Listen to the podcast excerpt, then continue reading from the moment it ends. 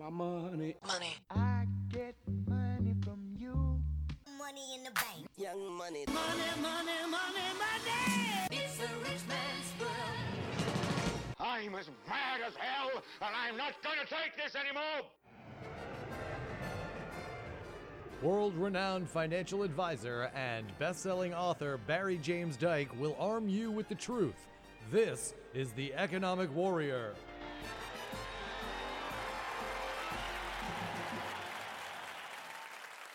Please note, the opinions expressed on this show are of the individuals who speak them, and not necessarily of Portsmouth Community Radio, its members, or Board of Trustees.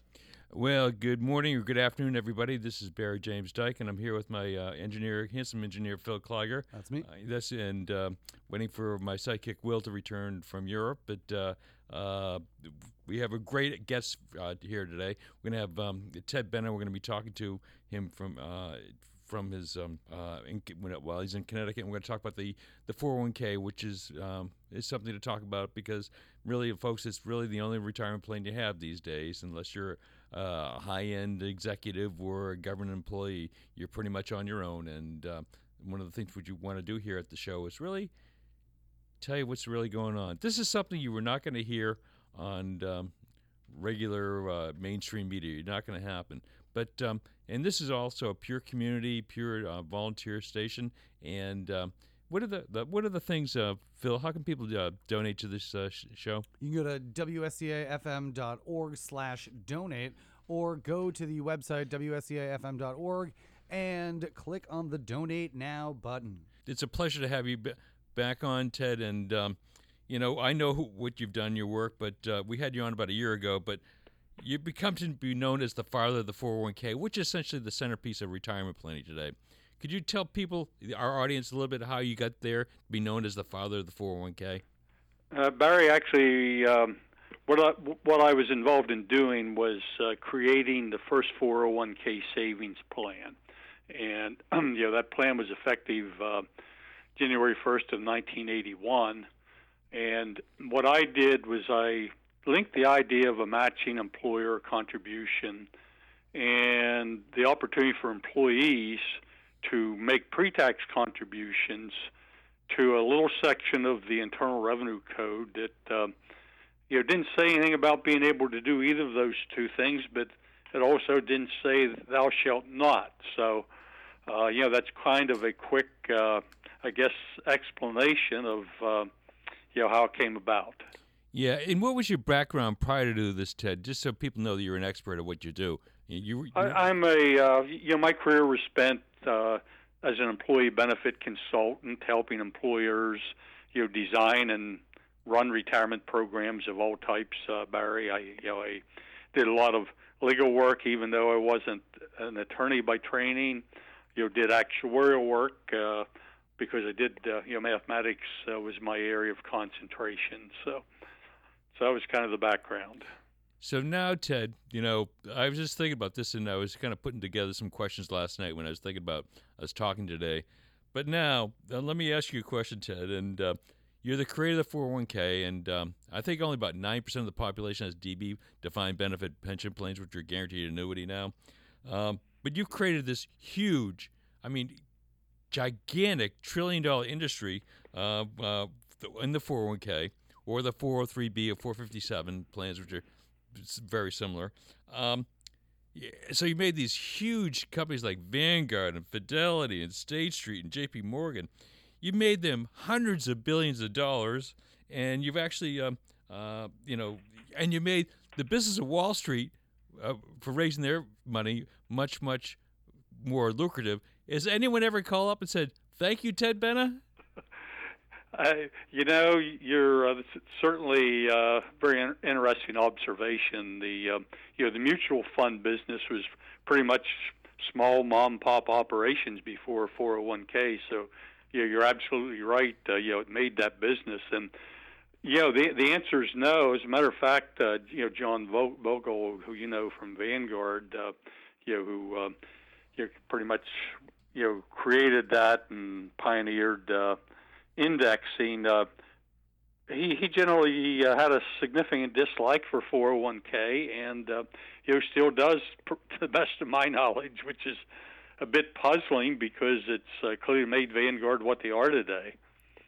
Yeah, yeah, because but it's made it, but it's also too um, Ted, as to say, in the in the old days. I mean, this is I guess when I started my career, when you started your career, the business of raising money for Wall Street for initial new new companies going public um, was very you know was very uh, very complicated, and the, and you had armies of brokers you know selling mom and pop stores and all that stuff uh, throughout the country. I mean, how many regional brokerages there were?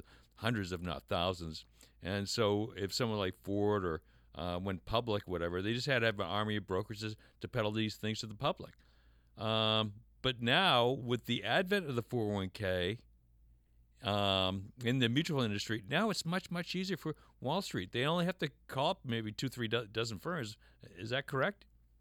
Yeah, it's certainly institutionalized the uh, you know the business in that regard, and uh, you know it's certainly resulted from m- millions of uh, participants who are covered by 401k plans, pumping a lot of money into the market, and uh, you know the total total amount that 401k has generated when you consider amounts have been rolled out into uh, IRAs is you know it's over 10 trillion dollars, and uh, you know that's a heck of a lot of money to be uh, you know uh, pumped into the stock and bond market.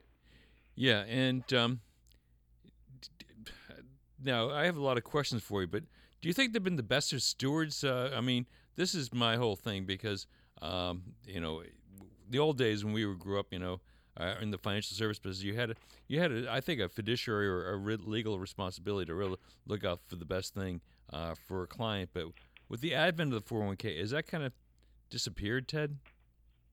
Barry, the um, it's kind of a complex uh, issue. I uh, I have a new book coming out, and I uh, one of the things I've done in it is included the history of 401k, and more specifically the histories of, of fees and how they've evolved. And you know the um, employers have a legal responsibility to act solely in the best interest of the participants. That's the fiduciary standard that employers are subject to. But Barry, I got to tell you that the vast majority of employers, um, you, you know, they don't even know about that standard, and they certainly do not adhere to it. And one of the reasons we've gotten to where we are in terms of uh, fees being much higher than what they should be is you know the fact that employers have been asleep at the switch on that, and uh,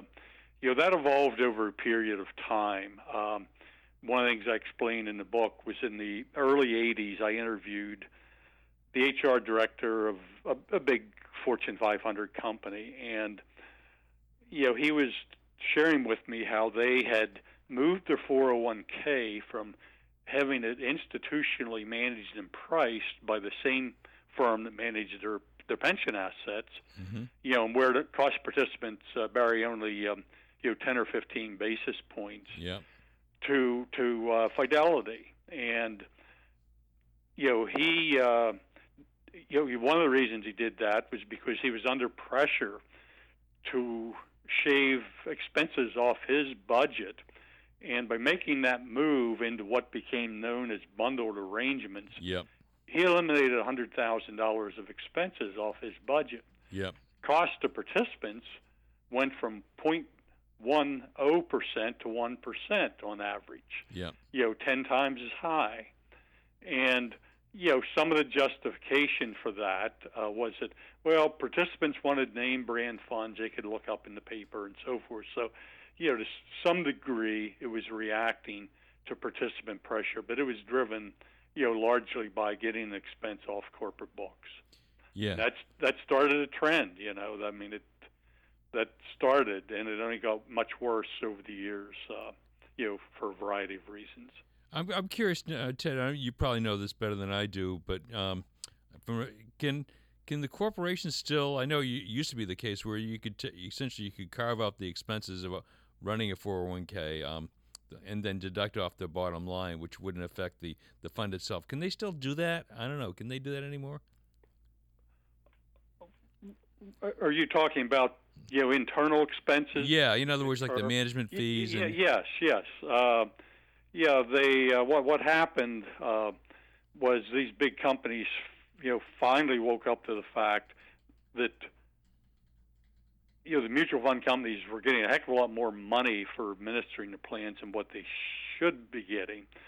So what happened was uh, there was a creation of something called ERISA buckets, where you know the fund companies would make available, you know, in, into a bucket, in effect, money bucket that they would fill up with some of the fees they were collecting that could be then utilized by the employers to offset expenses that they incurred, and that would include things like, you know, audit fees, Yeah. even internal cost, you know, if staffing companies uh, had, you, you know, overseeing the 401k plan, et cetera, and it, uh, it was pretty ugly. And of course, you know, that's the practice that you know opened the door to these large lawsuits, and you know, even Fidelity got sued themselves yeah, they uh, lost by too. their own participants, you know, for uh, excessive expenses. I mean, of all things.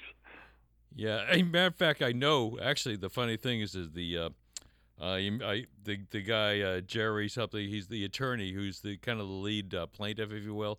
Who, um, uh, gee whiz, I can't think of, but he's actually uh, he's actually used some of my research, Ted, in my books uh, in court, which I didn't know. You know, I didn't know, but he says he's actually used my research in court, and he's. Uh, I don't know if he was the guy who sued Fidelity, but but even Fidelity uh, lost charging their own employees too much money. Am I correct? Yeah, they did. Absolutely, yeah. And I, uh, Barry, I um, had the opportunity to uh, serve as an, as an expert witness in you know uh, a couple of cases, and yeah, one of them uh, is a it's a pretty tragic example. I won't mention the name, but again, it's certainly a well-known Fortune 500 company, and you know they were their suit originated around uh, company stock is the primary issue. Yeah, But when when you have the opportunity in a suit like that, uh, as you uh, I'm sure are aware, you have access to all the corporate records. You know they have to be the layers have to be peeled off and you know made available during the discovery process. So one of the things I had the opportunity to review were the minutes from the committee who was overseeing the plan for this large five Fortune 500 company. And Barry, between the um, you know their pension plan and their 401k, they were overseeing a couple billion dollars of assets. yeah, a lot of money. And I'll just make one point about the minutes. Uh, you, you know, kind of the most absurd was the the minutes from their annual review, where they gathered to oversee you know the management of these funds, lasted only half an hour. You know, the minutes had they were dumb enough to put in the minutes the beginning and ending time, and they spent half an hour in their annual meeting, you know, overseeing two billion dollars of investments, which were, you know, it was incredible. I mean, typically, yeah, I, I've been involved in running some of those meetings with companies with a heck of a lot less money involved in what they were overseeing, and you know, they usually would run half a day or something like that. But uh, yeah, this was just indicative of. Uh, you know the uh, lack of effort they were putting into that responsibility. And th- this this troubles me, Ted. This is why I'm so um, uh, you know. Um, thank you again for being our, our guest. And how can people find out more about you, Ted? Can they? Where do they go on the web? Go to four four hundred one k Benna, Is my correct? Yeah, yeah, that'll work. Or, or Benna 401k, either one. Yep, yep. But um, Get to my website. Yeah, I have one there. One of the things is, you know, is the history uh, of 401k, uh, shorter version than what I have in the book coming out, but uh, you know, at least the basic history's there. Now, now, luckily, Ted, you've been a great professional and uh, and you know be able to make a good living at the business. But um, and uh, but this is kind of my question, which which what the Wall Street Journal. I don't know if you get the journal, but they did a, a pretty good piece last week, and uh, and of course I've been talking about this for a number of years. Is that um, uh, and I want to see uh, if your book addresses this. The American, uh, the American is, is really kind of in a they're real, we're in a really a big big retirement mess, aren't we? What do you think?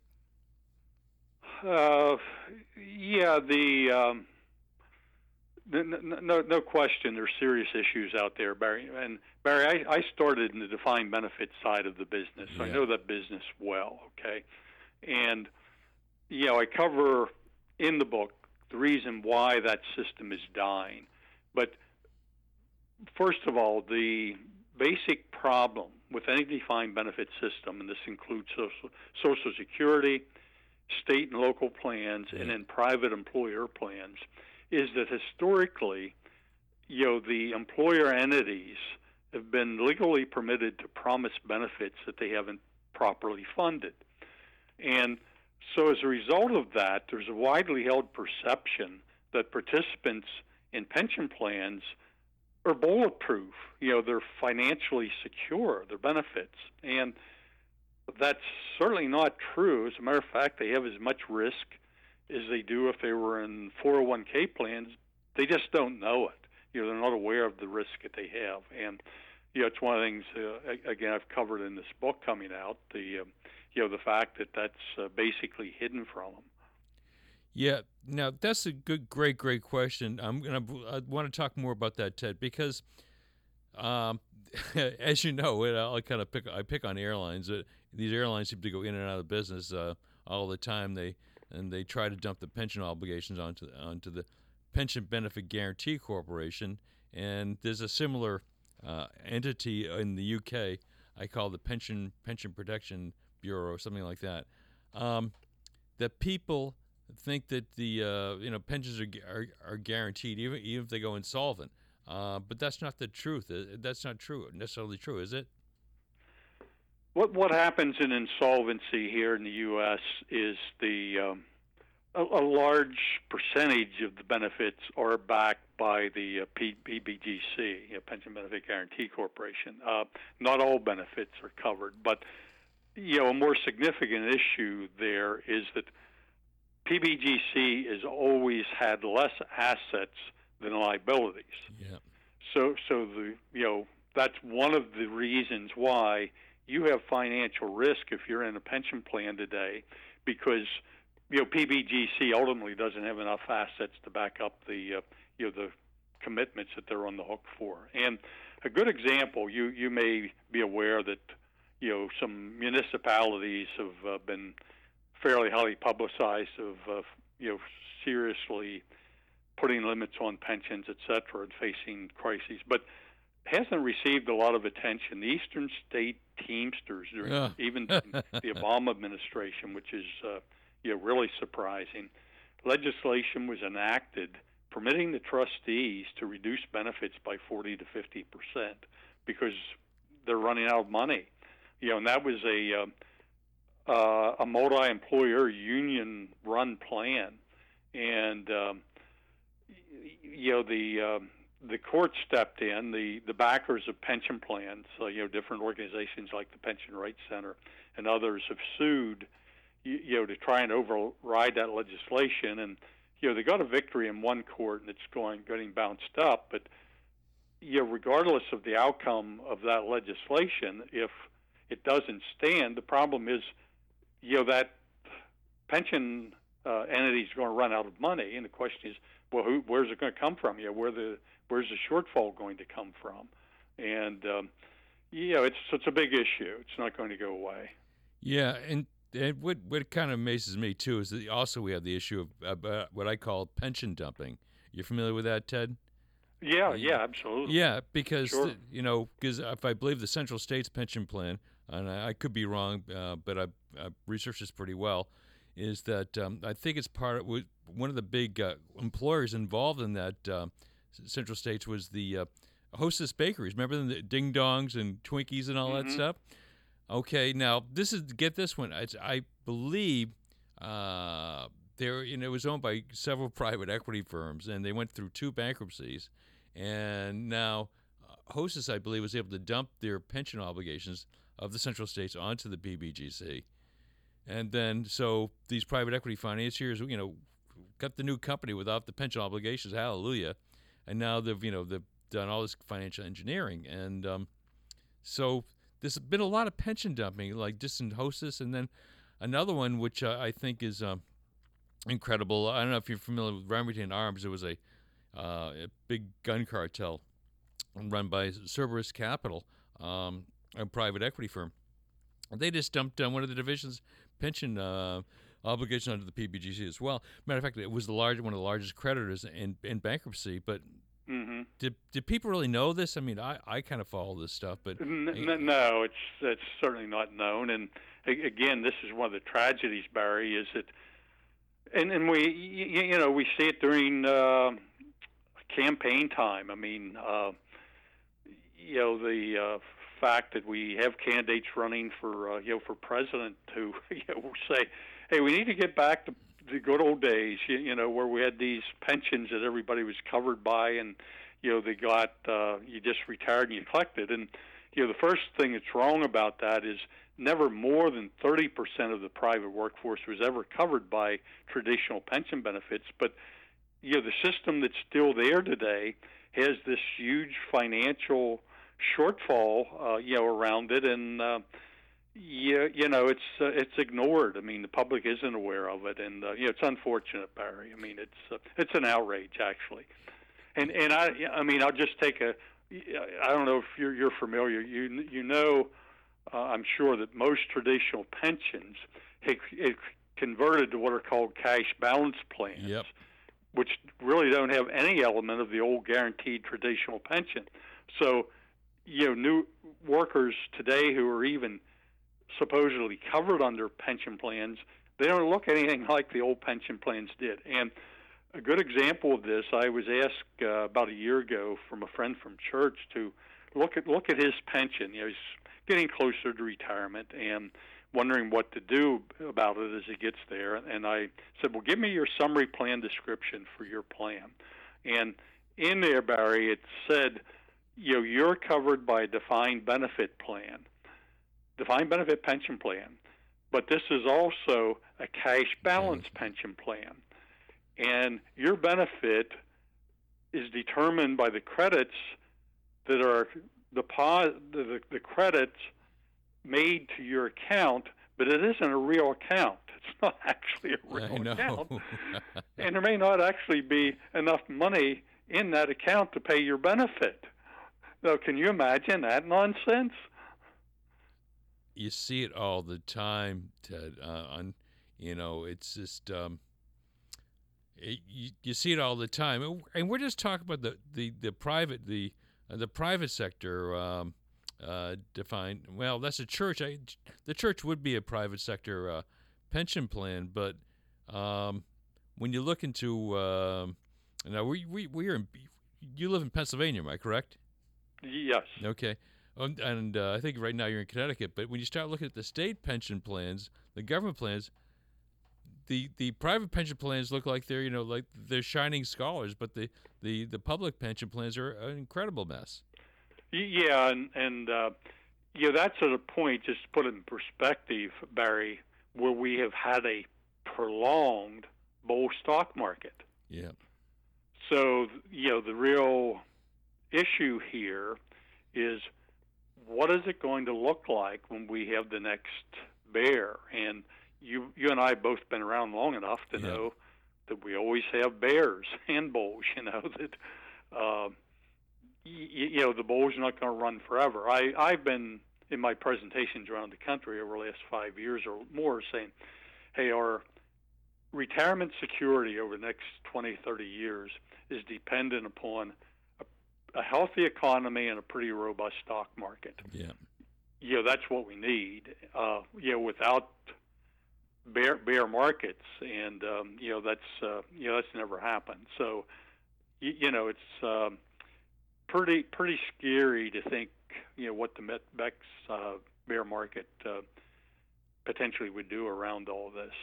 And I have a friend of mine uh, who, who's an actuary and uh, he's a good guy, a really good guy. So these pension, these public pension plans just have amazing un- underfunded liabilities. If you look at Illinois, I mean, it's just or Connecticut, or, or it's it's it's horrific. I mean, they'd shut all these ones down if they're in the private sector. Um, but there's going to be a real problem if if we have a market correction. This other friend of mine, ca- calls himself a recovering actuary. He says the the, the real poop's going to hit the fan uh, if if we have a, a downturn in the market. Well, Well, well, absolutely, absolutely. you know, so it's a um, so let us. What so tell us about your new book. Uh, uh, when when it will be available? Uh, Barry, the title of it is uh, 401k 40 years later, and the reason for that title is this fall will be the 40th anniversary of when the enabling legislation was uh, enacted, and uh, it uh, should be uh, out uh, by uh, September 1st, perhaps a little bit earlier even, but uh, yeah, will be pretty bright, uh, widely available. And you know, uh, so I don't know if you address in the book, what do you see as potential fixes, Ted, uh, to the current system now? Because uh, if, if the 401k was only, even when you designed it, it was only meant to be like, I think I think of retirement system as a Christmas tree, and and uh, 401k was really only meant to be like an ornament on the Christmas tree. But now it's the main event. So, any ideas for potential fixes for it? Because I just Uh, yeah, Barry. I mean, quite. Four four hundred one k was a fluke. It was you know never intended uh, you, you know to be what it is, and uh, yet it's you know the backbone for most people uh, now, and so it's not adequate. Uh, no question about it. It was never you know never intended to be sufficient. So you know people. Uh, Need need to be looking at other ways of building streams of income uh, you know, other than just a, uh, a 401k and hope, hopefully Social Security, and then you know, it might be, uh, you, you know, I, I'm, uh, you know, personally, actually, my biggest assets uh, real real estate at this stage of my life, and uh, you know, we have a nice little farm as an investment property. It's got a couple of rentals uh, on it. Uh, you know, uh, def- definitely, um, you know, my my opinion. You know, people uh, as they're coming up for retirement, uh, you know, need to be looking at other alternatives, and certainly one of them is yourself. You know, I'm hey, I'm 76 now, Barry. you're doing awesome. I'm You- not sure how you you old you are, but uh, yeah, I'm still not quite able to picture something uh, called full retirement. You know, I uh, enjoy being actively engaged and productive, and uh, you know, I think. Uh, you know, a lot of people maybe uh, need to think about uh, some form of a you know productive activity beyond what uh, might be considered a uh, you know normal retirement age. You know, but you know, Ted, uh, I'm a Christian. I I don't ever recover reading anything in the Bible about retirement age. I don't know about you, but I, have you have you seen anything about your 401k, your DB plan in the Bible? Well, my faith's a big part of my life, and I do say that our Creator never intended us to spend 20, 30 years kind of idly doing nothing. and, but that's what's being sold to the American public today. I mean, uh, I I just don't believe in it, and um, and quite frankly, today you probably know more about retirement systems than you did say 20, 30 years ago. Am I correct, Ted? Hey, hey, at 76, uh, certainly it's a lot more personable, no question about that, Barry. Yeah. So, so you know, one friend, you know, so one of the things which I did in my research, and I think I've sent you my books, is that what I found out, Ted, is that um, a lot of the things that people think which are which are bad, um, like life insurance and annuities, uh, people think they're a bad, bad thing. But as you know, uh, corporate America uses them all the time. And a matter of fact, when I researched it, which I think was the original. Um, uh, who Provident Mutual, which I get was based, I guess, in in, in Pennsylvania. Uh, they were the ones really in the Lutheran Brotherhood were the first ones to really design pension plans, but they were essentially life insurance products, Ted, which were endowments. It, it's still a pretty good thing. I'm not saying it's the panacea, but it's still a darn good thing because they work. Yeah, I uh, I uh, started at Provident Mutual actually, Barry. Oh, you in did? Philadelphia in, in their pension department, and yeah, for for most people retiring, uh, there's a very real concern that hey, I'm not going to have enough. You, you know, I have to worry about whether this will run out before I do, and so definitely considering purchasing a fixed income annuity, you know, where you get a check for life, should be a consideration, you know, for many retirees. And you know, the market's changed. I mean, there are you know there are a lot, lot of different uh, ways of being able to do that today that provide a lot of more flexibility than what it used to be. And uh, so that certainly should be uh, you know factored into people's thinking. And uh, you, you know, I'm I'm concerned right now, and it's one of the things I have covered in the book that uh, those approaching retirement or already retired who are following the traditional investment approach that they're given are taking on a lot more risk than what they can afford to take.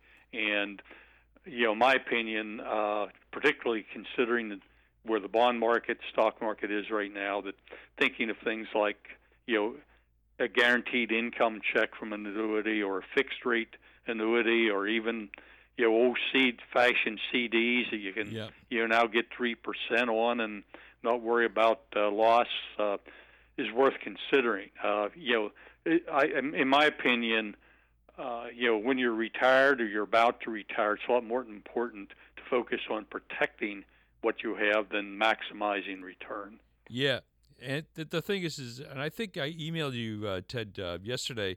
Of um, actually, major corporations are doing this. Okay, and uh, of course, uh, I, I, people have asked me to, to write a retort to. Uh, maybe you can get your, you can chime in on this, but uh, the, these guys like Ken Fisher and Dave Ramsey and, and Suze Orman and uh, even um, Elizabeth Warren uh, said annuities are bad for you. Uh, when conversely, um, you have your major corporations, Ted, like General Motors and Verizon and, and British Airways, and uh, uh, you know, even the Church of England has bought an annuity to, to fund its pension obligations. Do you think many It- people really know this? I mean, so so on the one hand, you have all the the, the press beating the, the the crap out of annuities, but on the other hand, um, uh, they do the exact opposite. Did- are- are Yeah, people- hey, Barry, it's like anything else. There, there's good and bad. You know, you know there are, there are horrible annuities, yeah. and there's some good ones. So, you know, usually the ones that get beaten up the most are what are called, you know, the variable annuities, Yeah, I don't know. uh, which, you know, are pretty much nothing more than taking, you know, mutual funds and adding another layer of fees on top of them, and uh, you know, have the same risk exposure pretty much with, added cost and not a lot of benefits gained. And uh, you know, so they they generally get a pretty bad rap, and you know, I don't you know disagree with that, but uh, you know, there are a lot of other other annuities, you know, that have greater security that uh, people need to be thinking about. Yeah, because you know, because the life co- companies, just by design, Ted, as you know, uh, they can't lever their balance sheets like these banks did. I mean, they you know they're full. You know, if they put the people deposit money into a life insurance policy or annuity, it's fully reserved. They they can't you know inflate the balance sheet like a bank can. Yeah, Barry, that's that's one of the things I, I have in the book is why if you're you're in a company pension plan or even a municipal plan, I've documented the reasons. You know, there there's uh, there are a number of them, but I'm going to hit on one of them here. Why you have less investment risk if you pull the money that you're able to get out of that and go and you know, and if you want an income stream rather than taking it from your company pension, you know, or the state pension fund, that you take the money and you go out and annuitize with a top rate insurance company, you have greater financial security than you do otherwise for the reasons you're mentioning. Your your annuity's backed by the assets of that insurance company, which are significant. But beyond that, you also have you know the state insurance funds as a backstop. Well, the state insurance funds have assets and not liabilities. You know, the PBGC has a lot more liability than they have assets. You don't have that, you know, that problem when you're, uh, you know, you're in a private annuity. yeah, and you and you, do want to know? I don't know if you found it, but everyone out there you can uh, and actually uh, I actually researched this, Ted. Uh, I the Senator U, uh, U.S. Senator Elizabeth Warren out of uh, Massachusetts, who essentially said all these annuity uh, producers are bad folks. Um, I, you know, I researched it, bec- and anyone can go onto it, opensecrets.org. It's pu- matter of public information. You know where Elizabeth Warren and her uh, law professor husband have most of their money in Ted? Think of this, and she's worth about five, six, seven million. You know where most of the liquid assets are in Ted? Oh, probably in high uh, cash value life insurance. Well, close. I think she owns that, but but her largest assets, her and her husband, are in fixed annuities. Ted, I couldn't believe it. And if and if anyone, um, yeah. So, but this is so it's, it's you know so I see these people like Ken Fisher. Uh, or you know um, uh, Elizabeth Warren saying these guys are bad people, but he, she herself has you know somewhere between uh, two and four uh, million in, in fixed annuities. So um, uh, with CREF, and uh, so it's just it's just it's just incredible um, um hypocrisy, you know. And this is uh, again, I'm not making this up. For people don't believe me, go to OpenSecrets.org and go to the personal financial statement of Elizabeth Warren. Um, but did do you see? Now, let me ask you a question, Ted. You've been you've been uh, plowing this field a long time. Do you see? And this is your own personal opinion, but do you see a personal bubble? I mean, I see we're kind of in another one. This is my personal. I mean, debt levels all time high, margin debts at all time high. Um, people have less savings. Do you think we're in another bubble period? I mean, what do you think? Barry, what's in play can't continue. I mean, yeah, it just can't continue. I mean, you you have people like David Walker, it's a name you probably know. He's a Um, friend, yeah, a personal friend too. Yeah. I mean, I've known David for a long time. Uh, you know, when he took the position as comptroller general, uh, you know, was responsible for crunching all these numbers of uh, the real obligations the federal government had. I said, "Well, yeah, why did you take this position, David?" And he said, "Well, it's not political. It's a 15-year appointment, and yeah, I think I can make a difference." And uh, as you know, he resigned probably after about five years or something like that because he got so frustrated of cranking out these numbers, uh, putting them in front of congressmen, and nothing happening. You know, so he finally decided maybe getting out in the private sector made more sense. And do I have enough time to tell you a, pers- a personal story around that? Yeah. Yeah, you do. Yeah, well, Bill Bill Clinton uh, in his presidency had a Social Security Commission.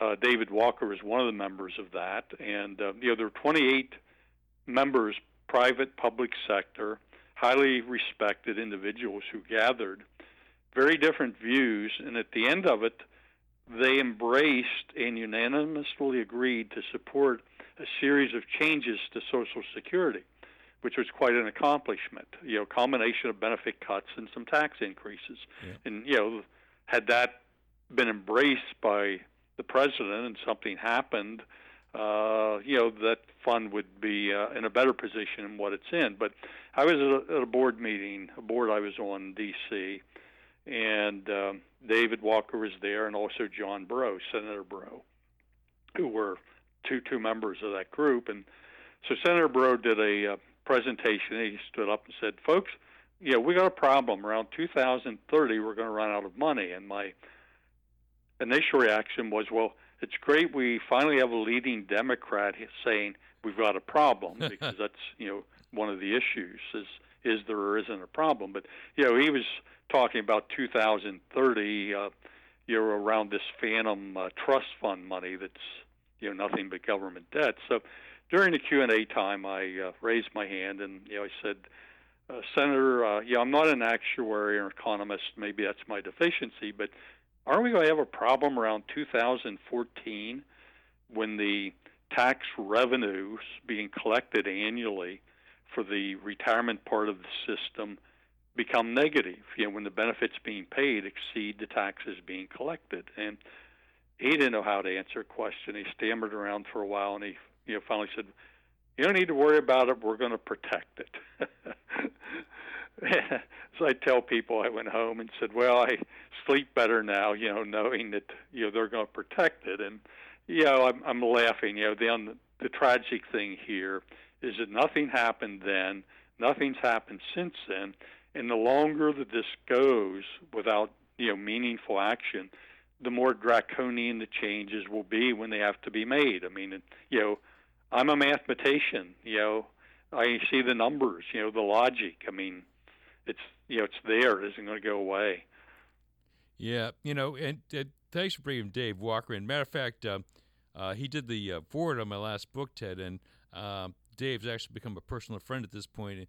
And, he, there's a guy, he has incredible integrity. So he was running for governor, so I said he's got really good integrity, so his chances are slim. And uh, and Dave last, announced last week that he's he's not going to be running for governor of Connecticut anymore. But yeah, he's just he hasn't impeccable integrity. Uh, you know, uh, Ted, and um, I'm glad you brought him up because uh, he he gets it, and um, and actually, uh, Dave Walker himself uses annuities to protect his own income. So, um, and he was the the top accountant for the United States. He head of the GAO. Am I correct?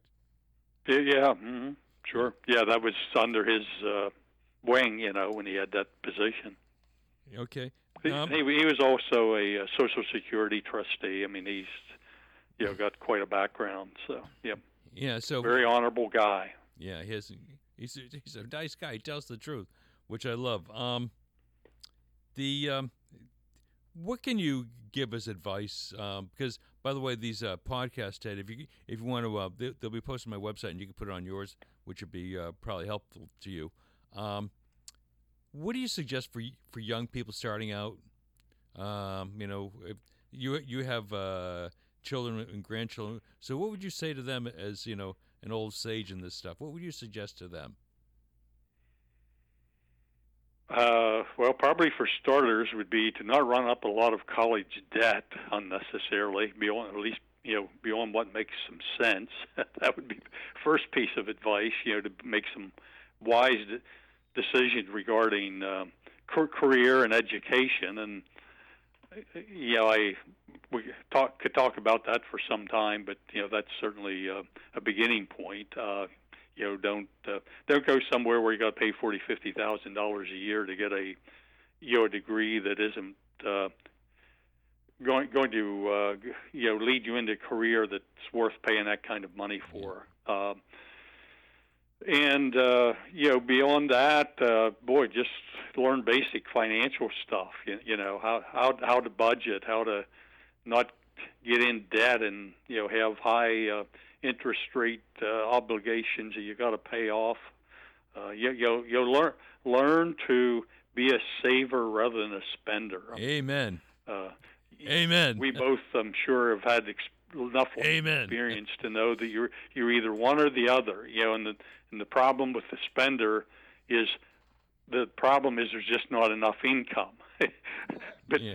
that you know, even if income uh, stream doubles, uh, doesn't take long, you know, before they're back in the same situation. So, uh, you, you know, uh, lear- lear- learning to uh, to spend less than what you make is a, uh you know uh, something probably is one of the most important things starting out.